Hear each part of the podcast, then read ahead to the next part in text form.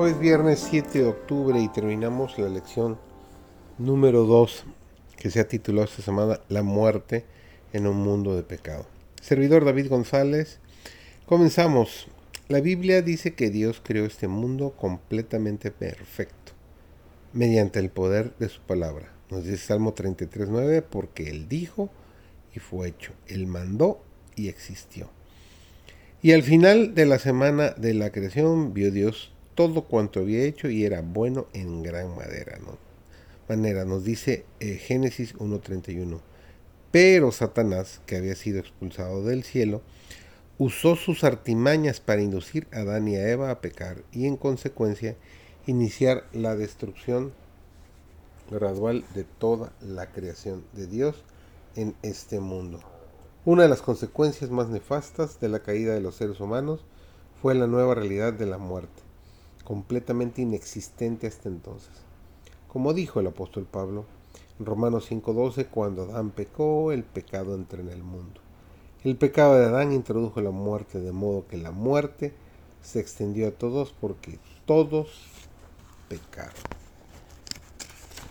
Continúa diciendo la lección, la lucha de los seres humanos con la muerte comenzó en el jardín en el Edén cuando Eva se enfrentó a la decisión de confiar en la palabra de Dios o aceptar la palabra Satanás a través de la serpiente.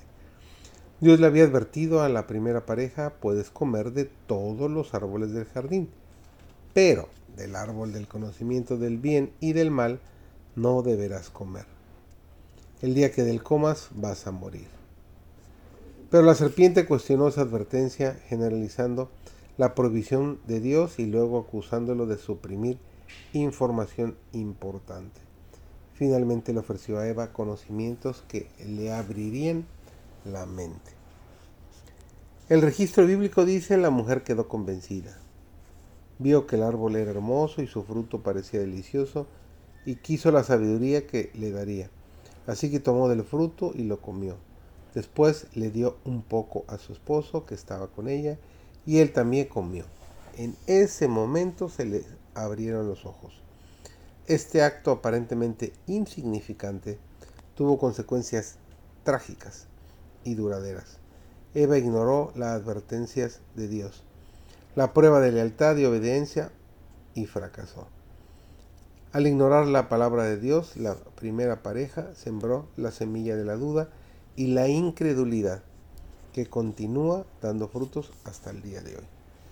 El relato de la caída retrata el terrible camino desde la curiosidad hasta la desobediencia, con todas sus trágicas consecuencias. Como bien dijo Robert Jameson, la historia de cada tentación y de cada pecado es la misma.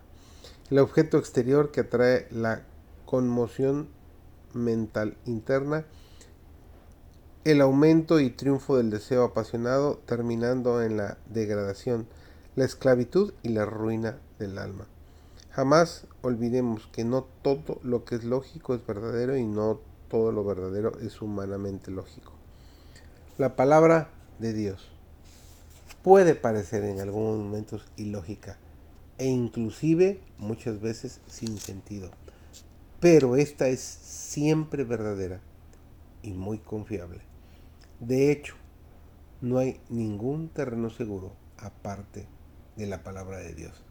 Confía plenamente en la palabra de Dios, cree en ella y tu vida realmente va a ser una vida con propósito dirigiéndose directamente a la patria celestial.